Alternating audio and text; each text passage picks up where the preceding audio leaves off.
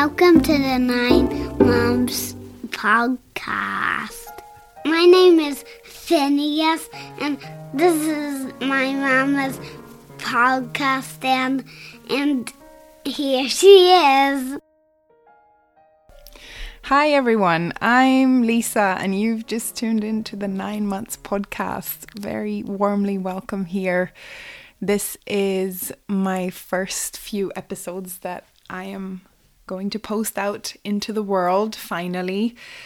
I have tried to record this intro about 50 million times by now, and reading from a script, I realized it wasn't really my thing. So I'm just going to give you a little bit of a little bit of me, and this is who I am usually. So that's fine. Um, this is a birth story podcast, and I I got really felt really empowered listening to birth stories and reading birth stories throughout my pregnancies.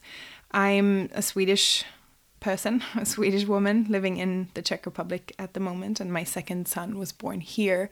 My first son was born in the UK. And I didn't really feel supported by the medical system emotionally supported yes medically but emotionally not so much. And i didn't really know what questions i could ask and what questions were even valid. And when i started listening to birth stories it's like something clicked. There are other women out there going through the same thing or the similar or similar thing to what I'm going through. And and this is their experience. And I really found power in listening to their words. And found that power within myself to confidently walk into my births both times. And and this is what what is my passion. I would really like to share this with the world because there are so many birth stories out there and each and every one of them is important and as important as the next one. So this is my little piece of piece of gift to you guys from me. This is totally my passion project. And I'd like to thank all of the women that have shared their stories with me so far. And if you would like to share your story after hearing some of these, then please don't hesitate to reach out to me. Um, my email is the nine months podcast at gmail.com, where the number nine is a number nine. And you can also go to my website, which is nine monthspodcast.com. Also, the number nine is a number nine there. Um, yes, so this is it, guys. Let's get into these birth stories. I really hope you enjoy them. In today's story, we're going to be hearing from Polina with the birth stories of her two little boys. But before we get into the story, I just need to put a little disclaimer here for you guys because we used a little bit of explicit language here and there. It's not much, but if you do have little people next to you while while you are listening to this story, just be aware that that might be coming up here and there. Polina is a wonderful lady with lots of opinions and lots of strong um, things that she did during her pregnancy. So, as well as next to the to the disclaimer that we put in text next to the to the um, uh, episode, I would like to just express here as well that please seek out some medical advice from a birth professional before you make any decisions on your own. All right, let's get into today's story. Hi, Polina, and welcome to the Nine Months podcast. It's really wonderful to have you on and to be able to speak to you today about your birth stories. So, if you could start by introducing yourself and your family and a little bit about you guys. Yeah. Hi. Hi, Lisa. Thank you for having me on. Um, I love talking about my birth stories. So this is this is it. This is great. um, you know, I'm from Russia originally, and um, I read in some Russian book that if you meet any woman, if there's like this one subject that you will always gladly talk about is her birth story. Yeah. She'll just she'll just talk about it even if it's if it can be bad or good, it doesn't matter. But it's so like it doesn't stop being exciting No, that's even... so true, isn't it? so, uh, my name is Polina Jamlichka now. Um, uh, I was born Polina Ulendeva in Russia. And then when I was 13, I moved to Switzerland, to Geneva. And that's where I met my husband. And that's where I had my kids. I'm my husband Martin and I went to the same high school. And we even had like this platonic uh, lovely holding hands sort of relationship when we were 17 18 and then uh, had a huge fight and didn't talk to each other for seven years. And then he found me on via Instagram in 2013. We met again and pretty much never parted. He he just came over to Geneva. I was in Geneva at that time, and it was just very clear that we wanted to be together. So and we immediately knew we immediately knew that we wanted to have kids. And i never wanted kids. Never. I had plans. I i got into grad school you know i was supposed to be like an artist and a ceramicist. That's a wonderful story. And who and who are your babies? Uh our babies are teo and imro teo is going to be six in november so less than a month and imro is three and a half Super. So, should we start with your journey to becoming pregnant with Teo then? And sort of, uh, did you guys plan for this pregnancy and how did you find out that you were pregnant? You know, they always tell you when you're a teenager that like you will sit next to a boy and get pregnant. So you have to be very careful about what you do with them and how you do it. And then you get to this point of like, it's not working but you're actually trying to um, so that was kind of our story we just we decided that um, martin proposed very quickly and as soon as he proposed i had a mental breakdown because i was like but i'm going to grad school in denmark and it was clear that i had to choose because i don't know I, I had this moment of like i knew that if i can we swear on this podcast Yes, we can. That's okay. okay. If I fuck this up, I'm going to regret this for the rest of my life.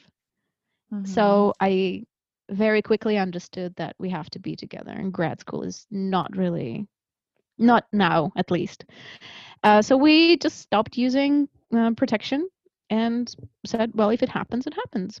We wanted to um, to have kids right away, uh, but it wasn't happening, and we were having a lot of sex and it was still not happening. And I started, it was interesting because I started listening to my body. I started sort of understanding when I'm ovulating. Um, but months went by and I wasn't getting pregnant. And I'm like, okay, you put all your plans on hold. You take, you know, you do some freelance work and it's not happening. So it was a little bit unnerving. Um, and then I'm I'm pretty sure I had a very early term miscarriage at some point. Just now looking back at it, I kind of understand that's what it was. And then so maybe it took us like half a year, seven months. It seemed very long, but actually it's a it's a very good and successful story. And so we actually we went to this ball in the um, Prague Opera on and i'm pretty sure that's when teo was made like the, the, night after the ball because i'm like i was Great. looking for for signs and i started peeing on sticks like pretty much right away. That's another thing they don't tell you you cannot pee on a stick right away it's not going to show anything. Like you have to be actually a couple of weeks pregnant for it to show up. Mm-hmm. yeah. And that was fun. Um so it's a lot of learning there and yeah and and then i found out and it was a very very very faint line and it was great. And so it was a very successful sort of um, you know I w- we weren't scared or anything. Um, it was just a very happy pregnancy. And i didn't feel sick and i haven't thrown up once. I felt great. I also uh, was working uh, from home I was doing freelance work. So I could sleep until 11 and that's my only symptom. I just got tired, um, and I would sleep a lot, and that's all. But otherwise, I was just very happy. Oh, that's nice to hear. Did you did you go through your whole pregnancy then here in the Czech Republic? No, um, I was still living in Switzerland uh, most of the time. Um, and uh, my insurance was there, so it just made sense to to do the the pregnancy in in Geneva.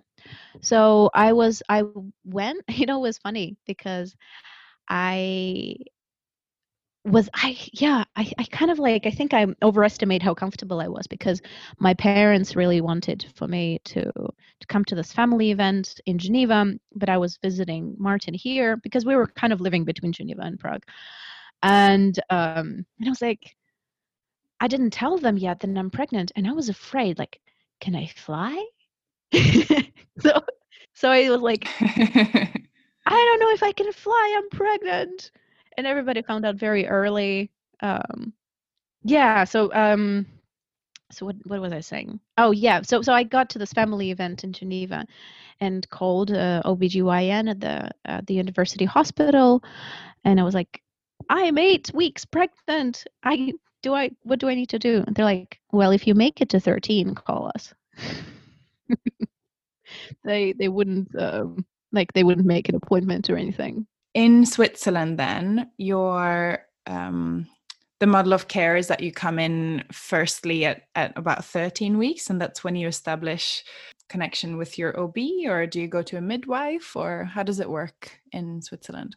Well, now um, I know that there are many different ways you can go about it, but because I didn't really know anybody who had a baby, I was 27. Yes, tw- 27 years old. Um, that's pretty early to have a baby. Where I come from in Switzerland, my friends didn't have babies yet. And it was very late for somebody in Russia. So I'm I'm very I'm staying in close touch with my friends in Russia and they've all had babies by that point. Mm-hmm. So I just kind of assumed that it would work like in Moscow, for example. So I called the OBGYN. And I was like, I am eight weeks pregnant. I would like to make an appointment. They're like, if you make it to 13 call us back mm-hmm. you know? and that was a bit shocking for me because in russia there is a policy of like save every pregnancy right you start spotting they put you in the hospital they put you on progesterone just as a precaution measure it's mm-hmm. it's a bit crazy how like fight for every life and it sounds so noble but actually it's just so kind of um i don't agree with it um yeah. I've had miscarriages in my life before my first kid, after my first kid. And, you know, like I understand why they happen. Mm-hmm. And maybe they should happen. If if you're losing a baby at six weeks gestation, it's you should lose the baby. Unless you have like a long history and you need professional help from the very beginning and so on. So yeah, um, so eventually at 13 weeks I went in, and the way it works in uh, in Geneva is that they pair you with a midwife. And so, midwife follows your pregnancy, and you come in and do like tests and um, ultrasounds and so on, but she's your main contact person.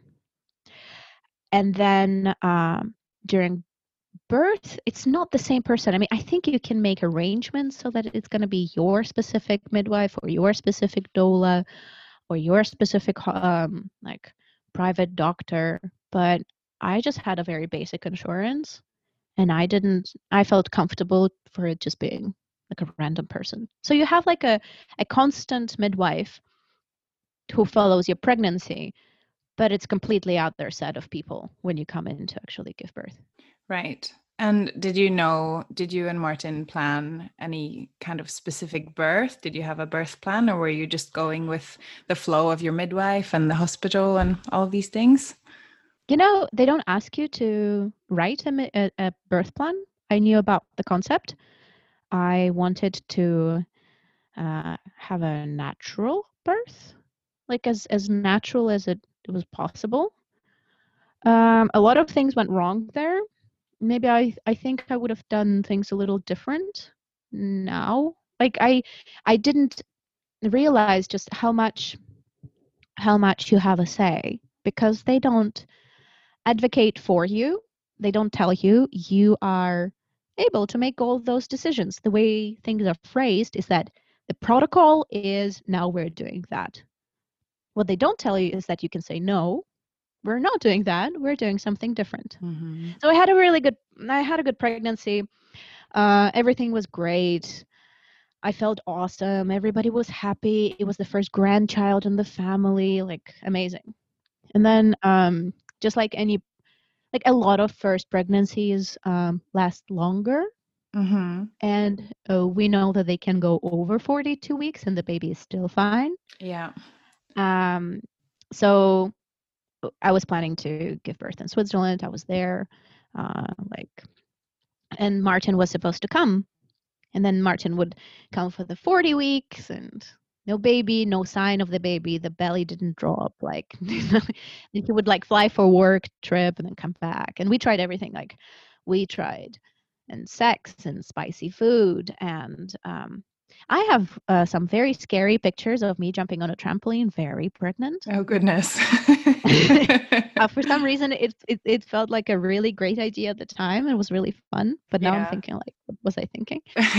Um, we all just want the baby to come out at that point, don't we? we'll do just come out, Yeah. just come out, like Yeah. get out of me. Um, Right. it was just getting uh, tiring and very difficult to sleep and i started having um, braxton hicks every night. I actually went in um, twice for a false labor. Mm-hmm.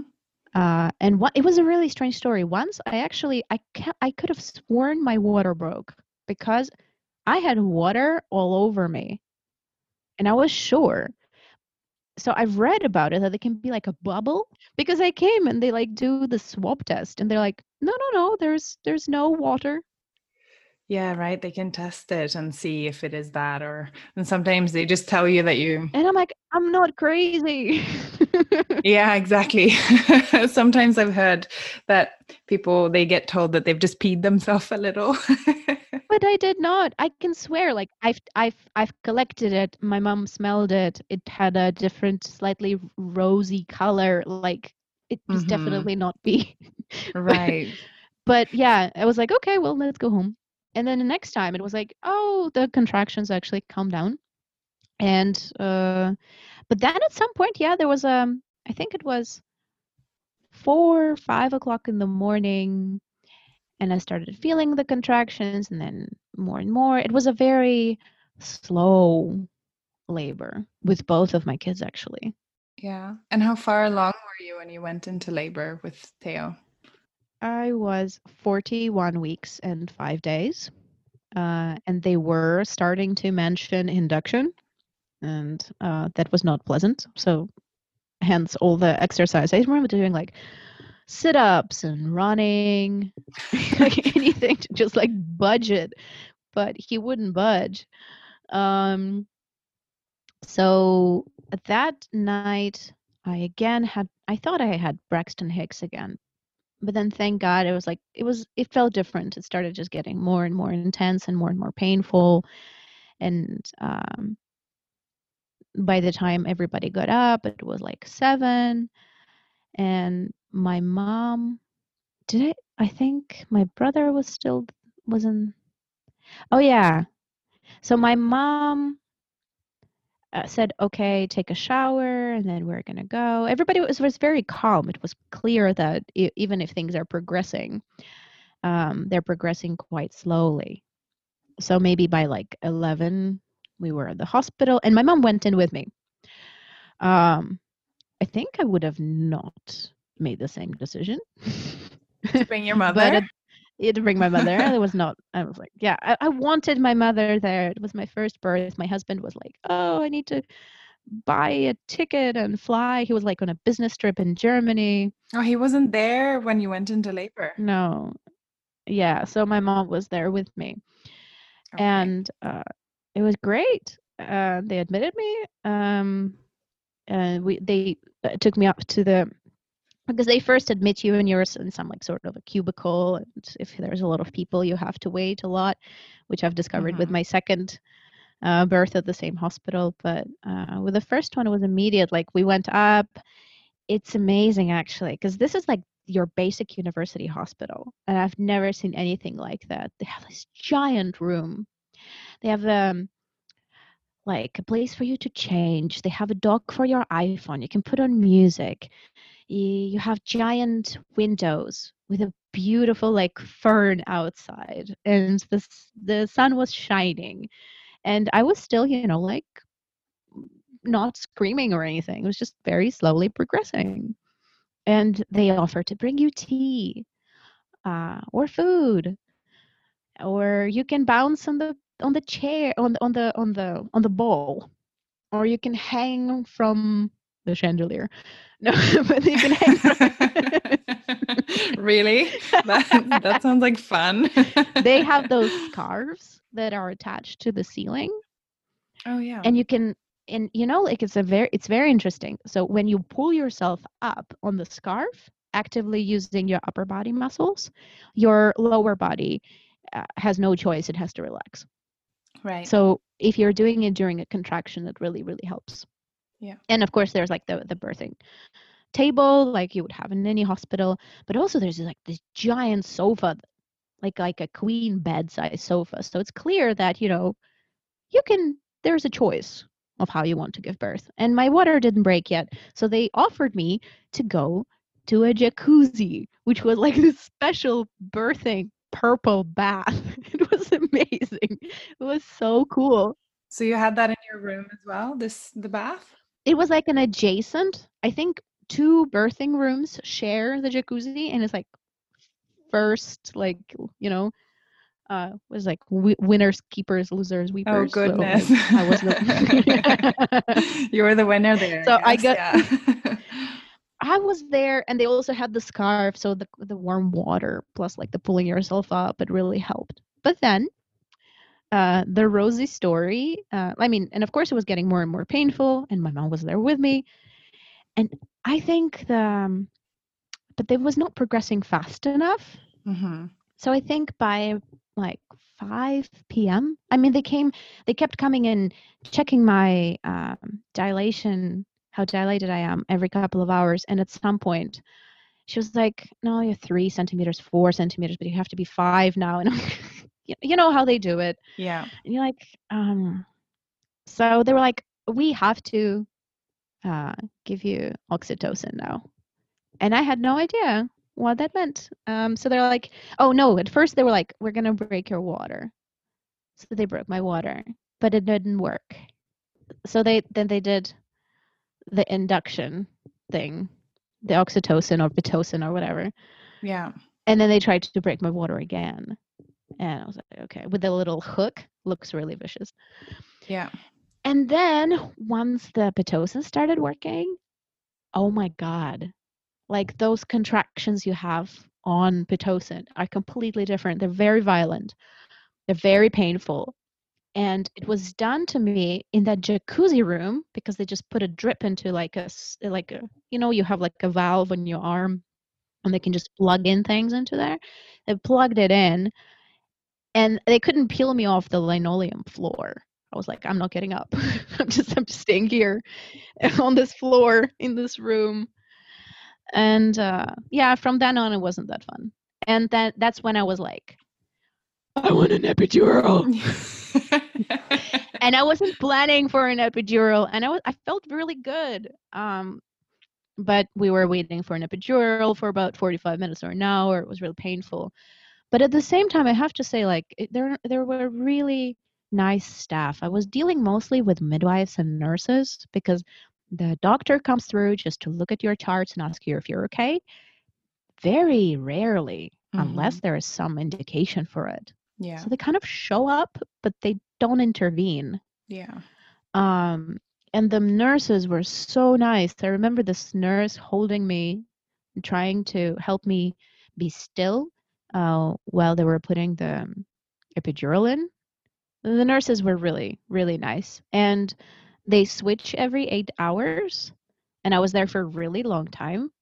But um, there were like every nurse I got was just amazing. And the nurse who held me when the epidural was put, being put in. She was like, a, she was so, I don't know, she just held me. She really held me. Mm-hmm. And overall, just the staff that is with you when you're giving birth uh, are incredible because you're giving birth with a midwife. The doctor doesn't come in unless it's a very serious situation. Uh, so, what happened? I mean, obviously, after they put the epidural in, uh, it stopped hurting. I didn't have a bad reaction. Um, it just really stopped hurting. And what they do is they give you this button that you can press mm-hmm. to edit. so if it starts wearing off, it's not like, in, for example, I know that in Moscow they decide how much you need. Yeah. Like they are the the power in the room. At least there is this moment of like, I don't know, you kind of have like some control right. or the feeling of control. Anyway, so I was by that time I had to stay in bed. I have a personal um I have a, a theory about why I needed why they thought I needed to be hurried along. It's because my my mom was there, but we were not concentrating on what was happening in the room. Uh, my middle brother uh, was a lot of trouble um, at that time, and they were having a fight via SMS with my mom. Oh. And she would read me his answers and ask me to help her come up with a rebuttal. Oh, goodness. And I think, yeah. So I think I was just really not in the process. I was not there. I was not present mm-hmm. for my birth. I was trying to avoid it and you know like it, it's like as if i was watching youtube instead of actually you know concentrating what we're doing here yeah so i kind of i do regret that but you know what happened happened the rest of the night went pretty good. I remember I got very cold. At some point, I started shivering. Uh, my mom had to cover me up with my winter coat, and um, but then at, at at at at the time when they're like, "Oh, you know, uh, you're ready. We can go for it." it actually, was very. Uh, I don't know. It felt like uh, my mom said I looked like a Viking. because sometimes you know they like they they can even yell at you or at least in, in moscow i know that they yell at you that you're not trying hard enough or you're not pushing hard enough. I was like oh yes we're gonna do this. And so i was i was very into it and he was born very fast. Was martin there? Did martin make it to the birth? Martin came in five minutes after he was born. So Teo was born close to midnight. Mm-hmm. and like I was still being sewed up because I had an episiotomy. They they they cut open um, the vagina because you know I don't know they like doing that. it seems like. Did they ask you or did they just do it? No, I think I think they just kind of like give you a fact. Uh, technically, you can say no, and they cannot do it then. But I was not informed about just how much um, how many how, how much of a decision I can make. So they were just like, we need to do an episiotomy. I'm like, okay. Uh-huh. Yeah. you know what was interesting though? Um, when you're pushing, they put this mirror, this like so you can see your vagina mm-hmm. and opening. And so that actually was really helpful because when I pushed, I saw the results of my pushing. That's really cool. Especially for people who are um, on epi and we don't feel uh, what's below the waist. So it's like it's not as intuitive as for somebody who's giving birth without sedate, you know, like um, painkillers. Yeah. We don't feel mm, when to stop pushing or if we start tearing. So I think it's another thing with epidurals. Uh, they cut you open more because it's worse than if you tear. It heals worse if you tear than if they cut you. Right. Uh, the particular angle. So if you tear, you usually tear through your perineum, like towards your butthole. Mm-hmm. And if they cut you, they do it to the side, and it's much less painful to heal that. Right. That's what I've read. Yeah. Did you know that it was like time to push? Did you feel anything in your body like, oh, it's time now? Or did you just. Oh, yeah. Yeah. Yeah. You feel the contraction because your your entire stomach just becomes like stone hard. So that's usually the time to push. But they do they do walk you through and they tell you to like no no no hold it now or something. But it was not their it was not at all their goal to help me um, not tear, for example. But uh, I also have to mention that I'm a pretty small person, and Teo was four kilos, 100 grams, which is a lot for our first baby. He was a big baby, um, and with a big head. And when he was born, oh my god, I'll show you a picture. Like you, he looked like an like an eggplant. Yeah. Like his head was an eggplant. Yeah. And he looked like alien from the movie and you could see the separation like this little step like a like a staircase step between his pl- like skull plates. So he was definitely being like squished in there coming out.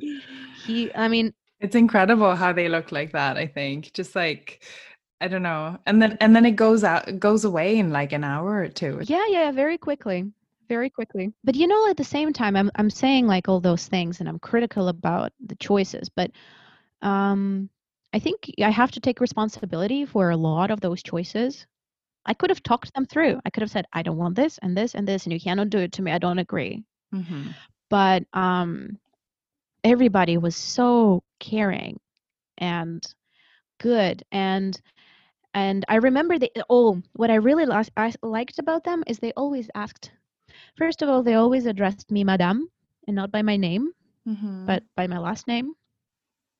And um, there's respect in that. Yeah. And they're also, they always asked me, like, can a, because it's a teaching hospital, for example, right? So that can a student inspect you? Like, can they measure you with their fingers? And I, I didn't mind because I'm all for teaching. Or can a student sew you up? And I was like, yeah, I think they can.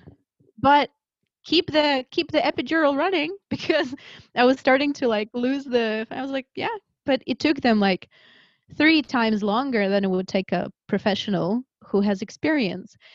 But there was something very nice about that so that your your your birth becomes somebody else's story too.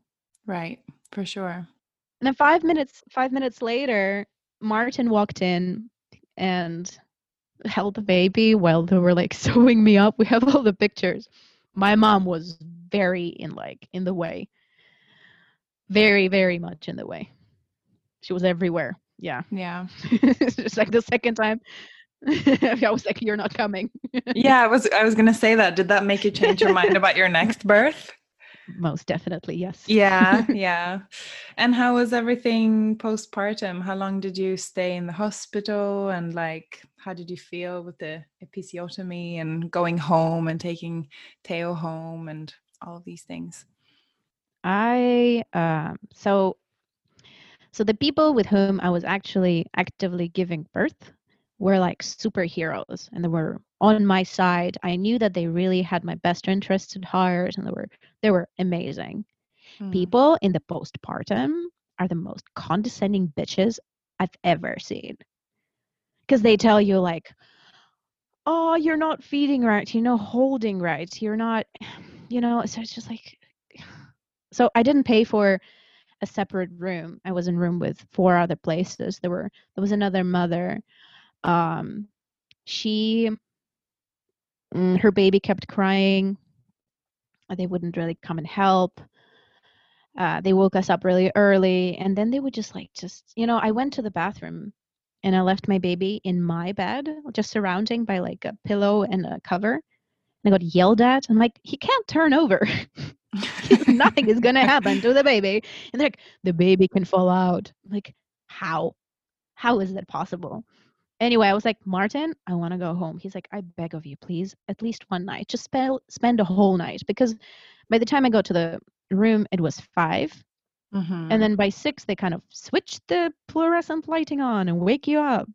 Yeah, and I was so hungry, and it was never enough food. Like, I didn't know. My mom was like, "You should have just asked for more food," but I just felt so. Just bring a standard breakfast. But I just spent like 24 hours giving birth. You know, Yeah. I'm I was starving, and by lunch I was like dying, and then after lunch I was not full, and I spent another night, and and then I just packed up. They were really against it, against me going home and blah blah. And I was like, guys, just seriously, Yeah. Yeah. there was a bit of shaming there, you know. Like I I had a much worse experience with my second one. I'll tell you when we get to to that, because then I wanted to leave right away, and I was much more informed about my rights. Usually people stay three days. Oh, three days in in Switzerland. Okay. Yeah, yeah, on average. Yeah. And how um how was it when you came home then? Oh, another thing in the hospital that was really good for episiotomy, they give you like a liter of water with um, concentrated chamomile solution in there. So every time you go pee, you kind of wash it. It's like a douche that you do with the chamomile.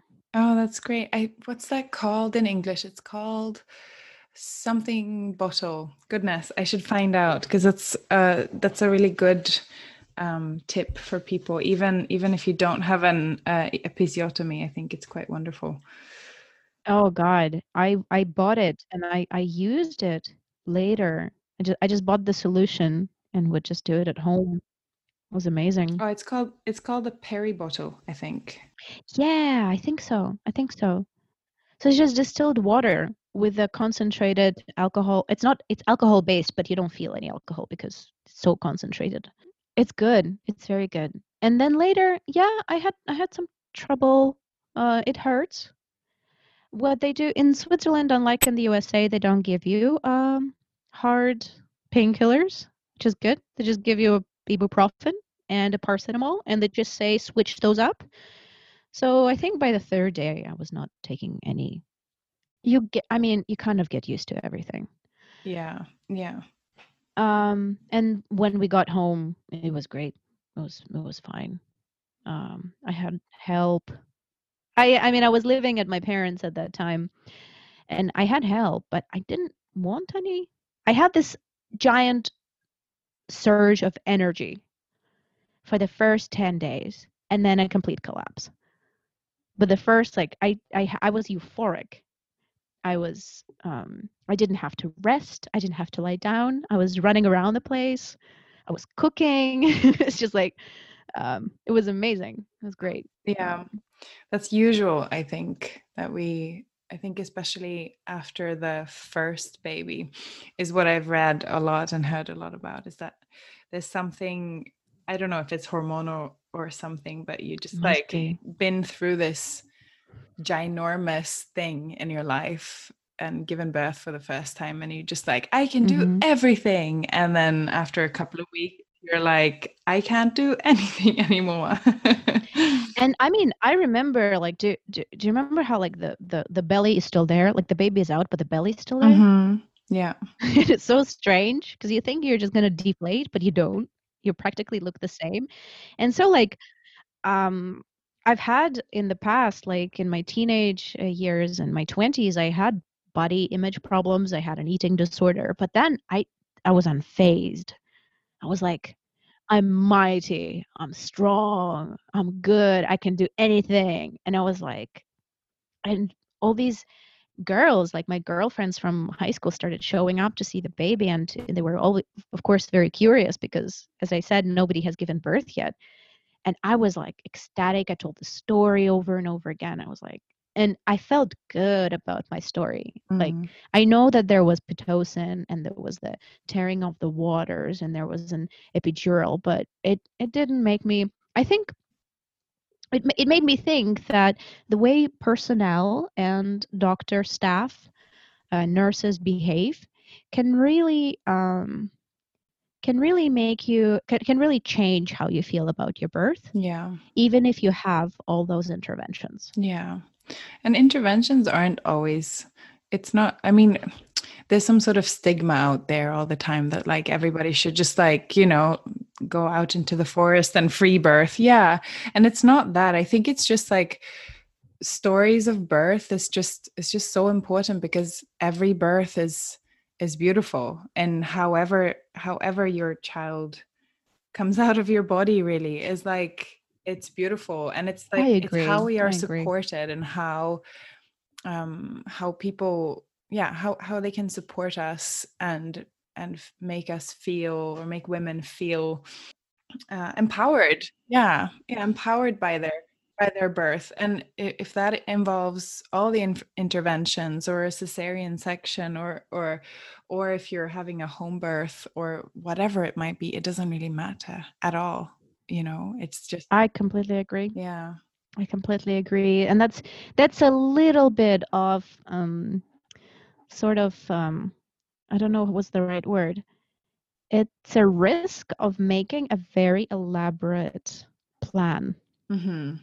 I feel. Yeah. I think there will always has to be a but there. My plan is blah blah blah, but the most important thing is that the mother and the baby are happy, uh, healthy, and everybody, you know, yeah, possibly alive would be good. Yeah. Oh goodness. Because yeah. Mm-hmm. that well, that's another thing. I mean, I've talked about it. I mean, my mom um, is she's she's she's not a very char- good character so far in the story, but actually she's a she's a wonderful, wonderful, very wise woman.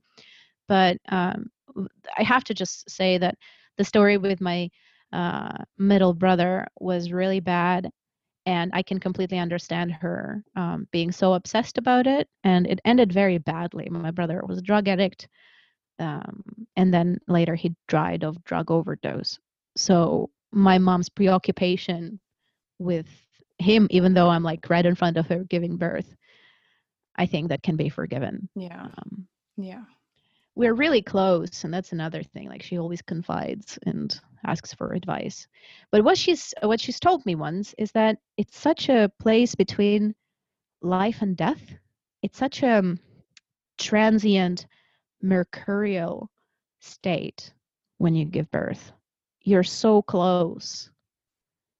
Um, in some cu- cultures they say that you're not even here. Yeah.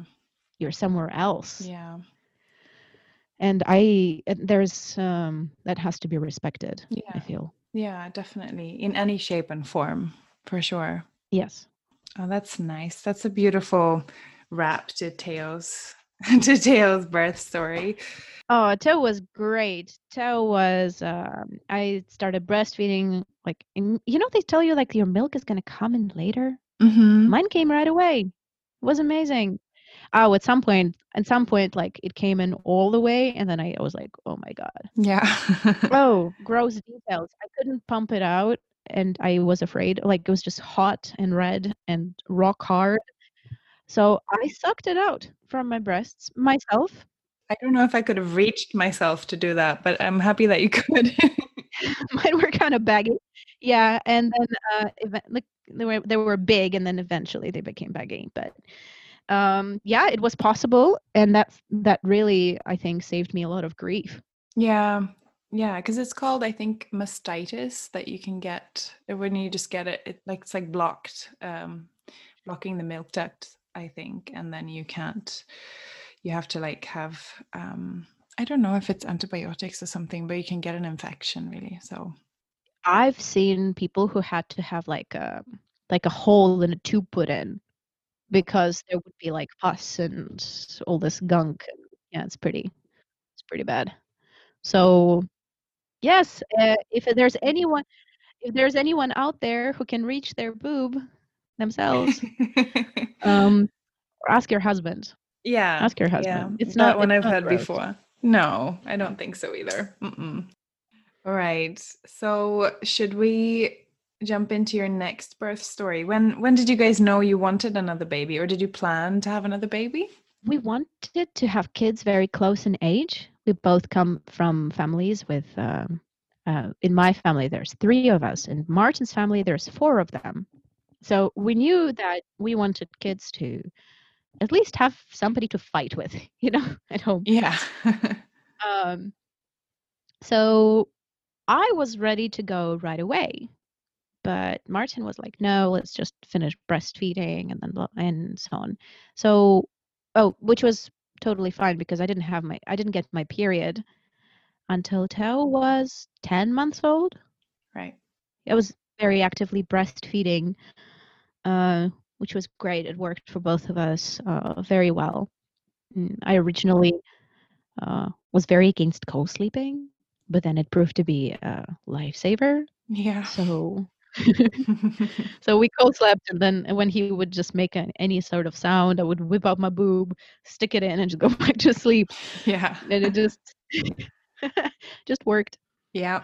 um so uh, we started trying after Teo was one year old and it was not really happening again and then i had a couple of miscarriages uh, they were early term maybe like six weeks to nine weeks.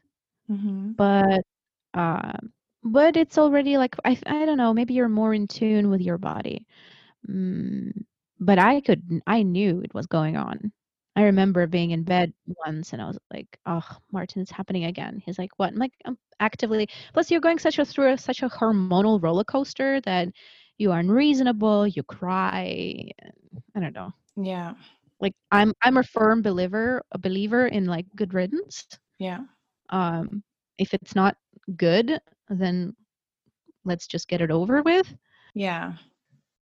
I don't know. It's also sad, you know. You, we're also allowed to feel sad and feel like something like, you know, that we were excited about, maybe for just a short amount of time, and then, you know, and and also something that it's not talked about so much when we have a miscarriage. And and honestly, like the the numbers are really high. Like they say that one in four pregnancies end in a miscarriage i know and the, and a lot of uh, there's a lot of dark numbers too or whatever you call them in english like um ones Yeah. cases that are not reported because they were so early or, or cases that we wouldn't really notice you know oh of course mine are not reported at all yeah exactly. So so there's a lot of pregnancies that end in miscarriage. We don't really get to process it so much openly like we just it's we sort of get on with it and i don't know. Also i'm not i'm not quite so deep in the religious tradition. I'm baptized i baptized my children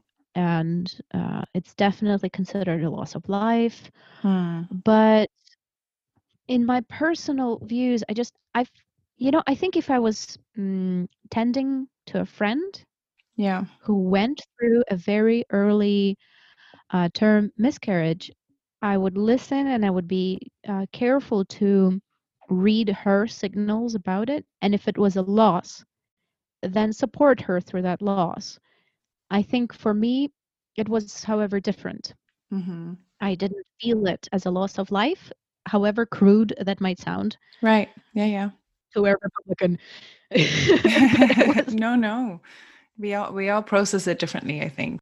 maybe that's also how my uh, psyche ma- makes peace with it. Mm-hmm. Like I didn't, you know, just, just let's get over it. Yeah. kind of thing maybe but yes yes it's sad and i also was i was more sad that it's not happening i was like oh but if that be if that pregnancy stayed we would have kid by let's say like this month and they would grow together and we were getting concerned because we planned so we were uh, we're like well let's be proactive about it and let's not wait around what if something is wrong Mm-hmm. so it's much easier for a man to get tested. So Martin actually went and did a spermogram. Yeah. And we never went back for the results because we got pregnant again. And um, I made an appointment in Geneva at the fertility department of the same hospital. And I came in, and you have to make an appointment uh, way in advance. So I came in, and I'm like, I feel really silly because I made an appointment, but I'm pregnant again. So I don't really. Like, well, we can't do any testing on you right now, madam. So good luck. And if you need our services, please come back. But that one stayed Aw. we were very you know the um, the effect of three i think three losses that we've had um was that we were really not allowing ourselves to be happy about the pregnancy for a while Mm-hmm. um i tell um people uh, early when i'm pregnant um, way before the 12 you know end of first trimester Yeah. because um, I believe it's good to have people uh, know what's going on in your life. Mm-hmm. Like if you're going through, I don't know, your third miscarriage and nobody knows, Yeah. uh, you're not getting the support that the, that that you could have been getting. right. So I I tell when I'm pregnant right away to people around me who care, uh, who matter. Mm-hmm. Uh, so people knew. Um, but I think me, maybe I was cautiously happy, but my husband, he wouldn't w- even want to like discuss it before like Right. week 13. Right. He was like, I'm not ready. I don't know. I don't want to get attached. I don't want to get hurt. Um, strangely enough, um, I think I'm more emotionally detached, and he's much more like sensitive, um, sort of soul. Yeah. So I think he was just feeling it a little bit more than I was. Mm. Uh, but um, yeah, eventually, eventually was good. It was a good pregnancy again. I didn't feel sick. I wasn't. I was fine. Um, up until I think about halfway through, where they do that. Oh, we didn't discuss that with Teo, but they do the glucose test. Oh yeah. The for the goodness. Um, yeah, diabetes. Yeah. Yeah. yes. diabetes. So with Teo, I had it. I had the test.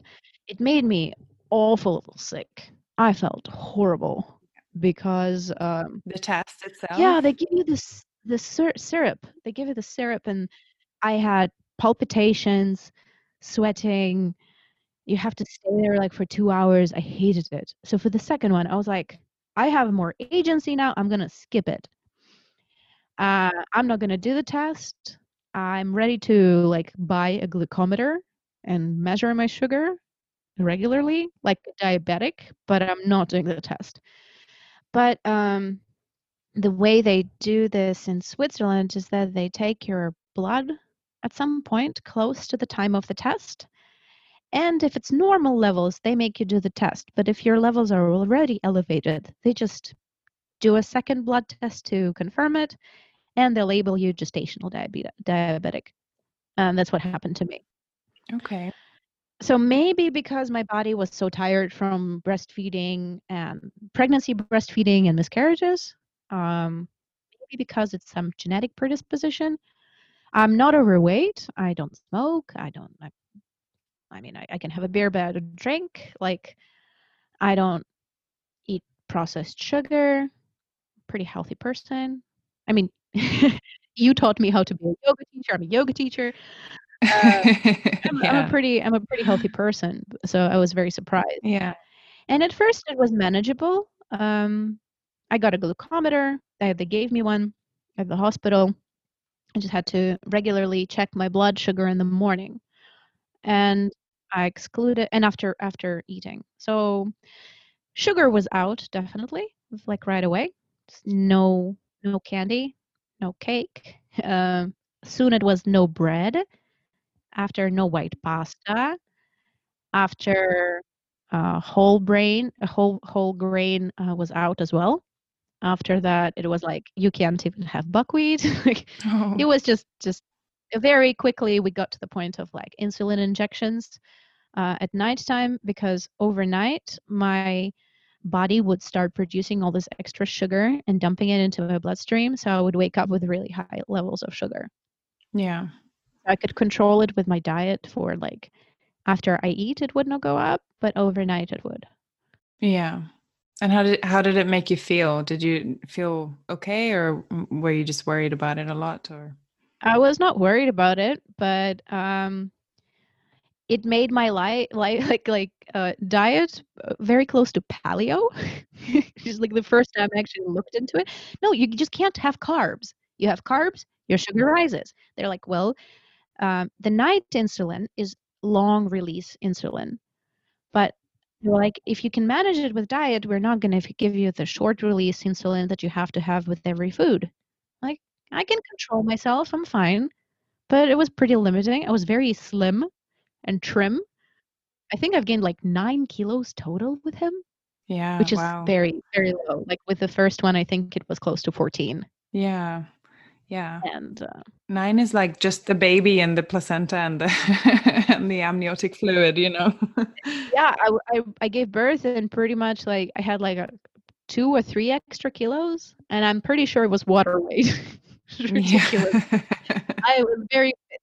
Um, looked very good. oh, that's nice. but uh, the problem with that one was because when you have um, because they have protocols for freaking everything, they have and they don't trust you.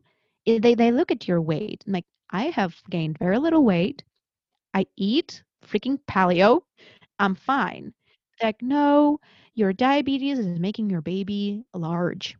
Yeah. And the longer we wait, the larger will be the baby. I'm like, I'm fine. My first baby was over four kilos. I can do this. They're like, actually, now you're 37 weeks. So we would appreciate it if you had your phone turned on at all times starting next week. And we will call you when we have an opening, when it's convenient for us. And we'll call you in and induce labor because your baby is definitely going to be big.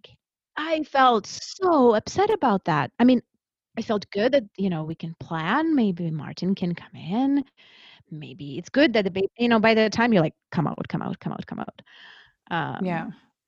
But like, seriously, when it's convenient, when you have an opening, like I felt really, really salty about that.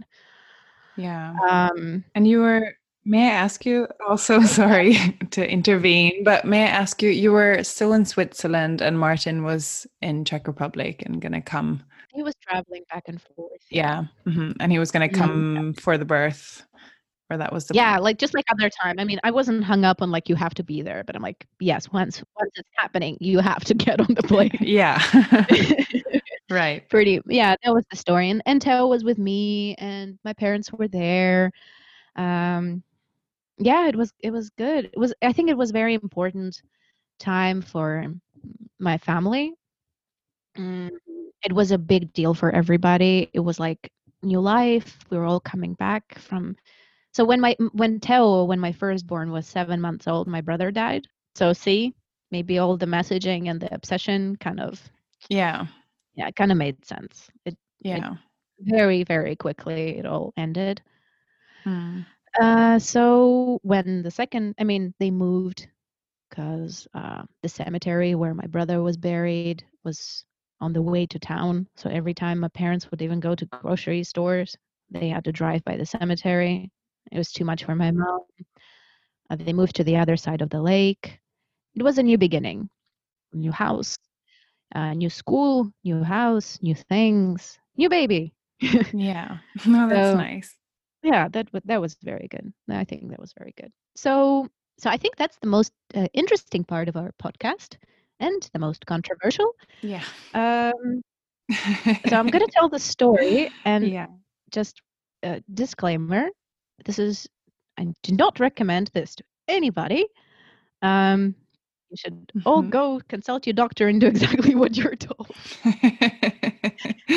yeah i wasn't having any of it and i decided um, well my choice was to be frank to stand my grounds and to say my baby is going to be born when my baby chooses to be born and fuck you and that's my body and you cannot do anything about it mm-hmm. and i was basically evaluating do i have the energy in me to be um, standing mm, the ground and fighting this battle mm-hmm. and confronting them. It can last for another month. Yeah. With the calling and the visits, and every time you visit, you have to like, uh, I don't know, advocate for yourself. And I was like, yeah, I don't mind the baby coming out earlier, but it's gonna come out when I decide on the date that I choose. It just it really got to me this whole like we're gonna call you and we're it was getting to me like you they're gonna choose my baby's date of birth. Mm-hmm. So I decided to do it myself. All right. Well, I had a good night's sleep. I woke up in the morning on Monday, the 13th, took a shower, washed my hands, wore medical gloves, separated. I don't know how it's called in English. You know, when you put your finger up the cervix and separate it from the amniotic sac. Mm-hmm. They sometimes do it. Like that would I read, I educated myself a lot, and I knew what they were gonna do to me. They were gonna do that to me. A different finger was gonna go up there and do the circular motion to Yeah. separate. It's called a sweep in English, getting like a cervical sweep. Yeah. Or a stretch and sweep, sometimes it's called as well. Um, no, the stretch. I'm against stretching. Yeah. anyway, so so I why did I make that choice? Uh, the baby was low. When I felt um, the the um, the cervix was definitely thin. I was at least a centimeter, a centimeter and a half dilated. Mm. I could feel the head with my finger, and I could feel the bubble of the amniotic sac. So the head is definitely pushing down. It's already like arrived into the what is into the hips, like it's lowered. And I was like, okay, because I would definitely I was thinking like, is this going to be dangerous? Yeah. Eh, What if I what if something what if we blow the waters and they all go out and the head is no not there and Yeah.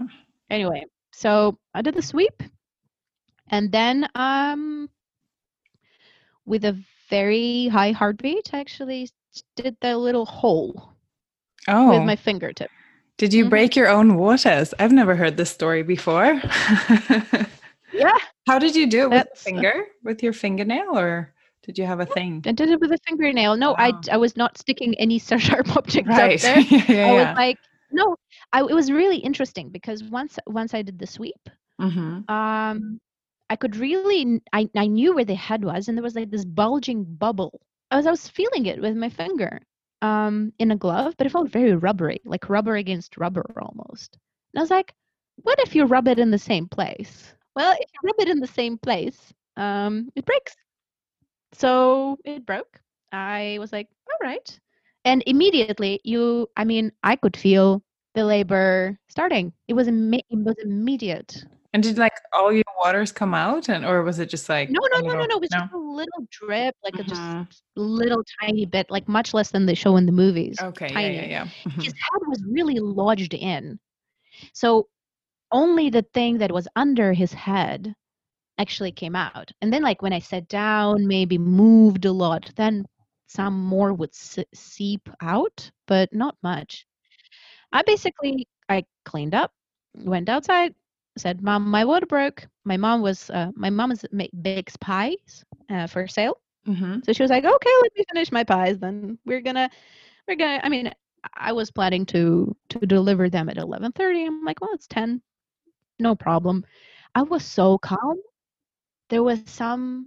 I don't know. I remember when they broke my waters before giving me pitocin. It felt nothing like that. Maybe because I wasn't calm or I wasn't present. I was too much into conversation with my mother. This time it was different. I was calm, I was excited, I felt agency. And then we just I got all my stuff. We got to the hospital. Uh, Teo was in the back with my mom. My mom was like, "Okay, good luck." I called. I immediately called Martin. I was like, "You can buy the ticket. It's definitely happening today." He's like, "How do you know?" I'm like, "Mom, my water broke. Don't think about it." I don't think my I don't think Martin knows. Oh. So uh, got to the hospital, checked in. It was oh before that before going in, like they don't really like you having too much food because you might throw up.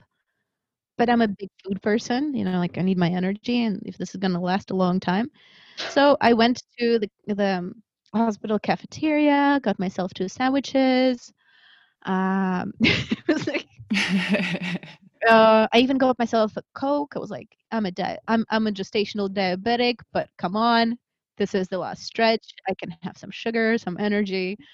Went in, and then it actually for this time around, I spent a really long time in the waiting room, not waiting to be admitted, but wait, waiting to go from that little cubicle uh, with a bed up to the gorgeous room with a view.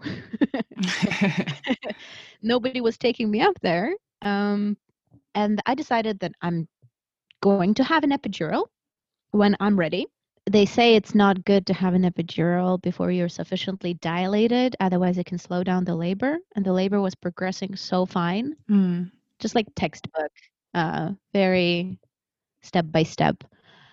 And so at certain point, I felt like, you know, Martin has arrived by 6 p.m.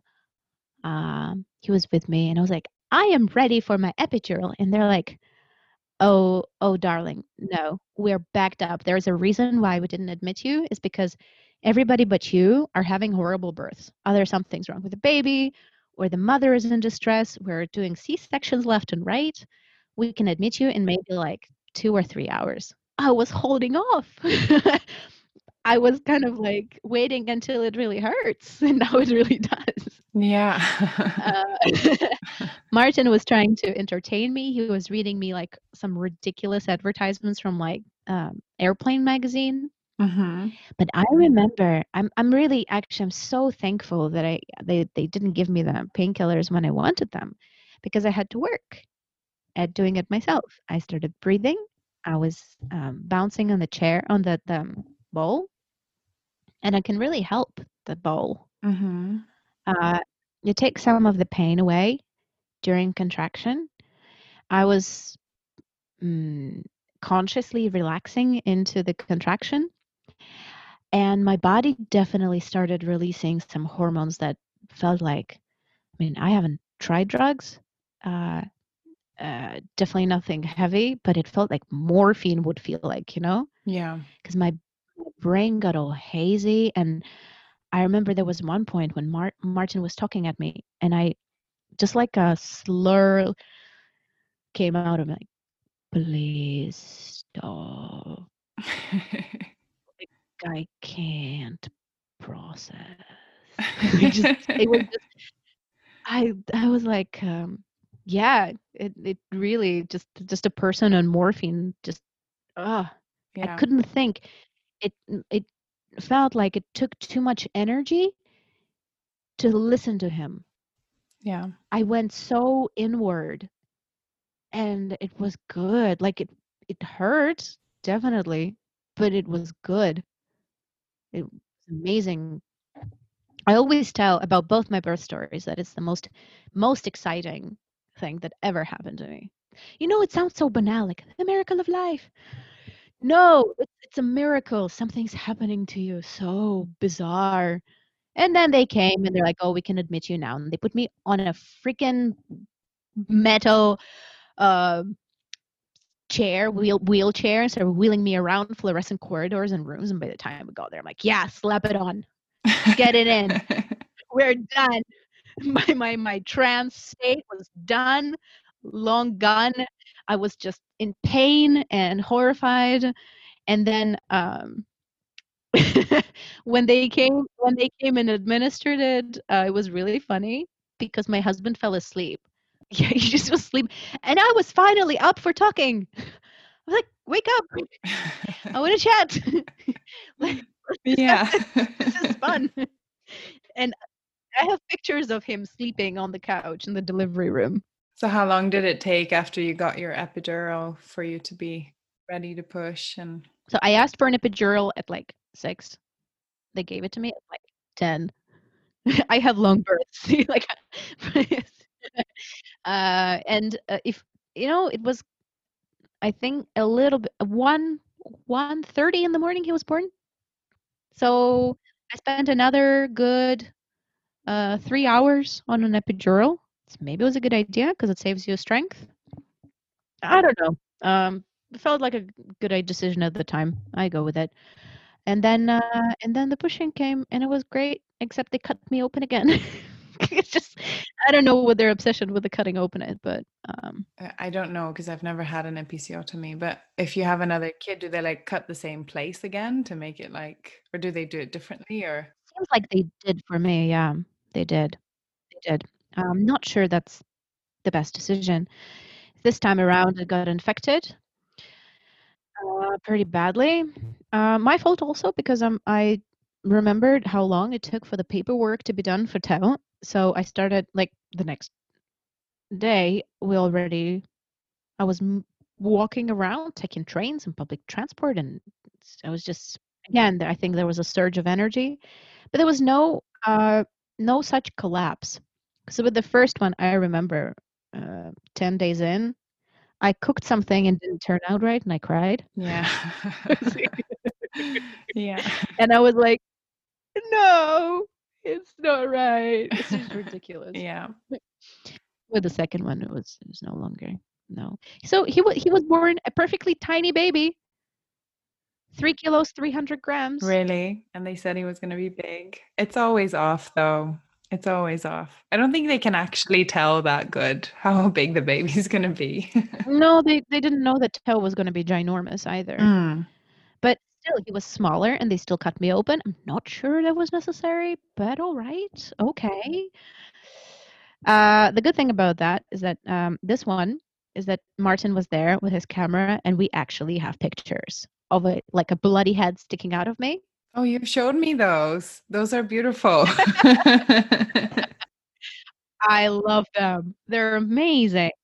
They're incredible. yeah. So yeah, that was good. And then again, um, I was giving birth with the with the troops uh, with the troops of superheroes, and they were amazing and supportive and. Oh, I love them. You know what also happens? They have this like uh, button that they give to the father, and they say, "You're the main person in the room. When I tell you, press the button." And when he presses the button, the baby just came out. Like the second the baby's out, and this tr- and the, all these people that are standing outside run in. There's a pediatrician. There's a doctor to check you out. There's a person who saw you up. There's um, people who stay in the corridor, which would have come in if you needed an emergency C-section. They're not in the room. You don't hear them. You don't see them, but they're there.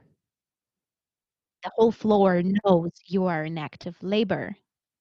And when that button goes off, they're like, what if the baby is not breathing? What if the baby is in distress? What if you are in distress? What if you have a seizure? Like, there's a whole big group of people waiting for something to go wrong, and the necessary ones come in when they're needed.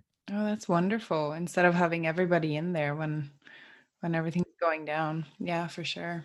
I've never heard of that. Yeah, it's just you and this one, one other person. It's just you and the midwife and your person of choice. So in in Switzerland, the midwife is allowed to deliver your baby.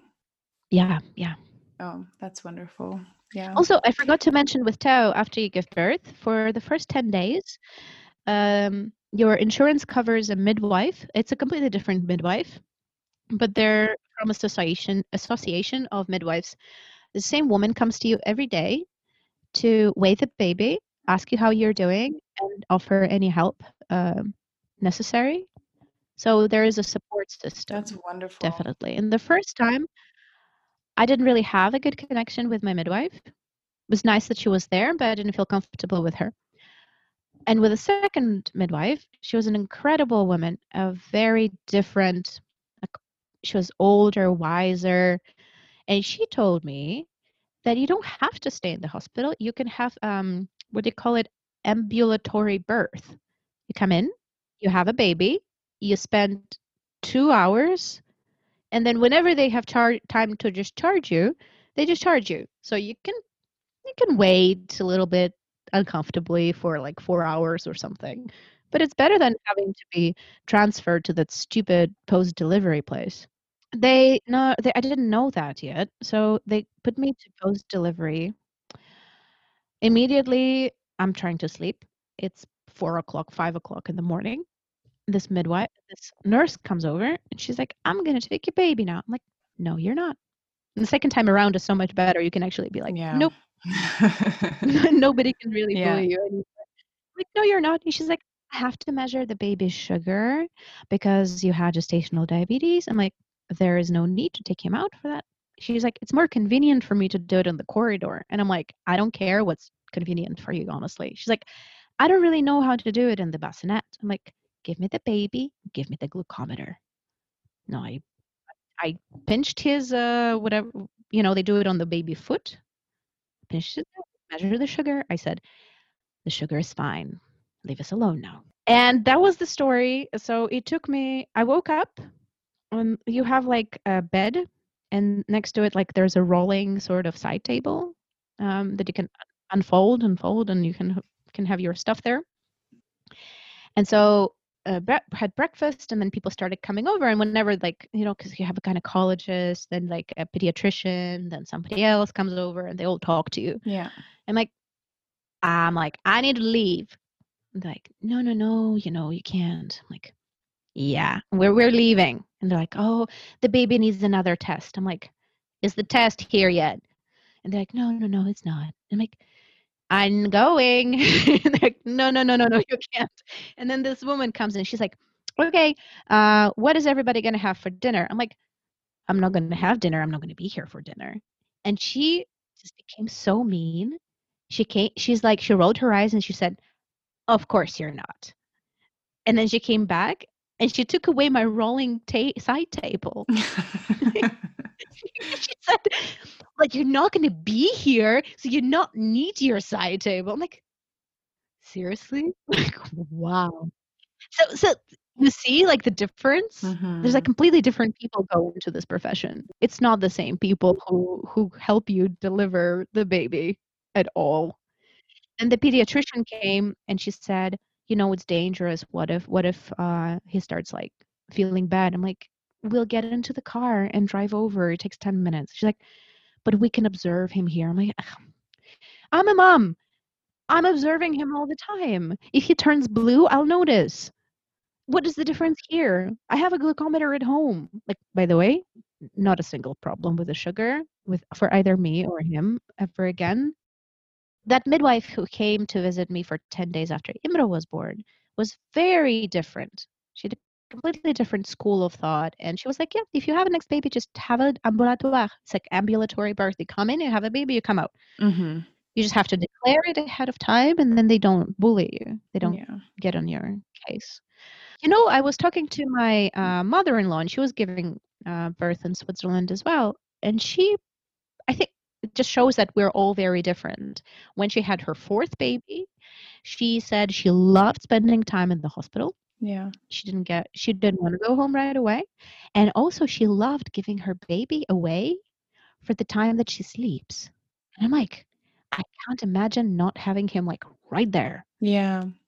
We're all different. I think my mother said that too, but it maybe it comes with when you have um several little ones at home and you just like I need I need a couple of nights sleep here before before I jump into this. I don't know. I think it's just like we all prefer different things, right? We all prefer and want different things for our births and postpartum and and I think it comes back to what we talked about just a little while ago now. Um just that we should feel supported in our in our wishes there as well um Yeah. so, so if you need support postpartum and you need to stay for a couple of nights maybe you should be able to ask for that and then like if you don't want to and if everything's fine you should be able to be supported that way as well i think I was sharing a room with a woman after Imro was born, and she was uh, talking the doctors into allowing her to stay longer, even though she was there already for four days. mm-hmm. Having my children was very empowering for me. I felt very confident immediately after having my children. I knew how to hold them, carry them, wash them, clean them, and anything, feed them. eh, Just, I didn't need anybody's advice, and I took it almost offensively. Just get out of my way, mm especially when they start teaching you. And I'm like, if I need your help, I will ask for it. But the side effect of that was I spent so um, I think it was almost a month after Teo was born. My mom asked, "Do you think I can hold him?" And I realized she hasn't because I didn't let anybody. He showered. He like if I showered, he was in the sh- in the room with me on the floor, um, in like a cocoon, or he was just with me. I remember the first time. Um, so my mom's friends came over to see the baby, and they brought some like baby clothes. And this one woman, she just she gave me the present, and then she held out her hands like she had a right, and she said, "Give me, like, give me the baby." And I mm. remember I did, but I felt awful. I felt really bad held, held you know, handing over the baby. Yeah. Yeah. And I still remember that. He's six years old, you know, like in, in two weeks. But I still remember how much it hurt me. It hurt me to to give my baby for two minutes. Yeah. Do you know why that was? I don't know, but I mean, I was ha- I was happy looking at my mom hold my baby. It just didn't occur to me to hand my baby to her before. Mm-hmm. but she, I, I really appreciate that she didn't um, barge in. But the second one, it was a little easier, I have to say, especially because you're like taking care of the older one and you're always thinking, oh, I should spend him a little more time here. The baby doesn't care who's holding him half the time. With a two year old, it's much less negotiable who's spending time with him. Yeah. All right, Polina. Is there any, before we wrap up, is there any uh, references or anything? Um, I know we mentioned the peri bottle. I'm going to put that on your show notes page. Uh, but any books or anything you'd like to share? Uh, we can put it into into links right under the podcast because I think there I really like Odent's um, hypnobirth that's the French guy who helped women give birth into the sea in a Megaskin. And also the happiest baby on the block. Um, I know friends who swear by it. I never had a screaming baby. Maybe we never um, fussed. Uh, but I've heard from some parents who couldn't sleep for like a year that it's a, it's a really good book. Happiest baby on the block. Cool. Okay, so we will link to all of these on your show notes page after. Yes, and uh, so thank you so much for being here and sharing your birth stories with me today. It was a journey, this one. It's really lovely to hear it. much for listening. As I said before, I love telling the story. Thanks again so much, Polina, for sharing your stories with us here on the Nine Months podcast today. If you have any questions for Polina, don't hesitate to reach out to me at the nine months podcast at gmail.com, where the number nine is a number nine as usual. Or you can go to my website at nine monthspodcast.com and send me a message there, and I will forward anything that comes in to her personally. Um, you can also go to the website and check out any other episodes that might interest you, or send me any feedback or anything that you'd like to hear, perhaps your own birth story. Who knows? All right, that's it for this week, guys. We'll see you again next week.